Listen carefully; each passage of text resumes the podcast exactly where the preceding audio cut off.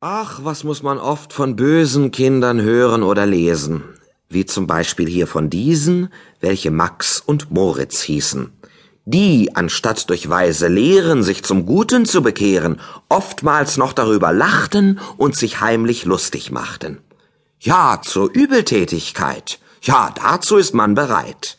Menschen necken, Tiere quälen, Äpfel, Birnen, Zwetschgen stehlen, das ist freilich angenehmer und dazu auch viel bequemer, als in Kirche oder Schule festzusitzen auf dem Stuhle. Aber wehe, wehe, wehe, wenn ich auf das Ende sehe. Ach, das war ein schlimmes Ding, wie es Max und Moritz ging.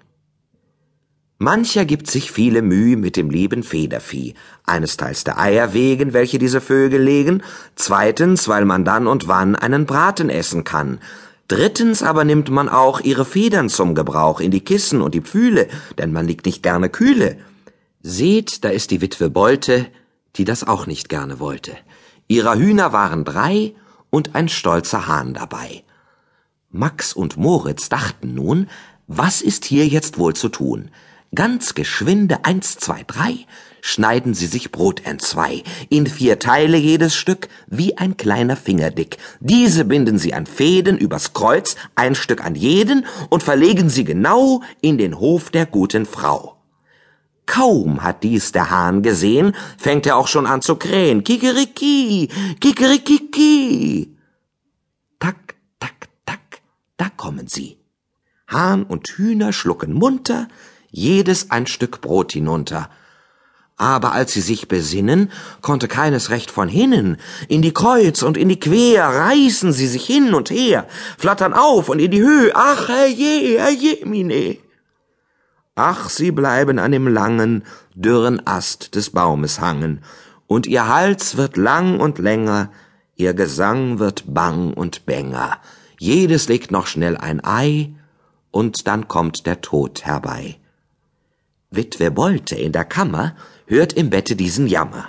Ahnungsvoll tritt sie heraus. Ach, was ist das für ein Graus!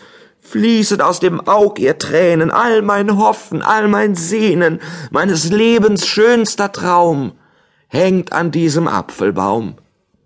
Tief betrübt und sorgenschwer kriegt sie jetzt das Messer her, nimmt die Toten von den Strängen, dass sie so nicht länger hängen und mit stummem Trauerblick kehrt sie in ihr Haus zurück.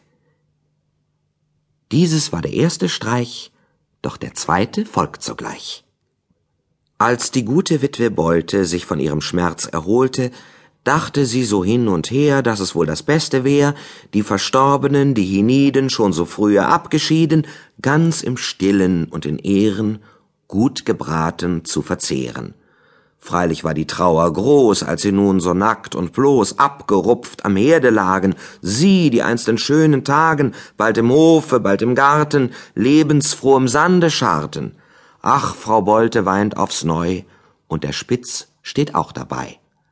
Max und Moritz rochen dieses, schnell aufs Dach gekrochen, hieß es.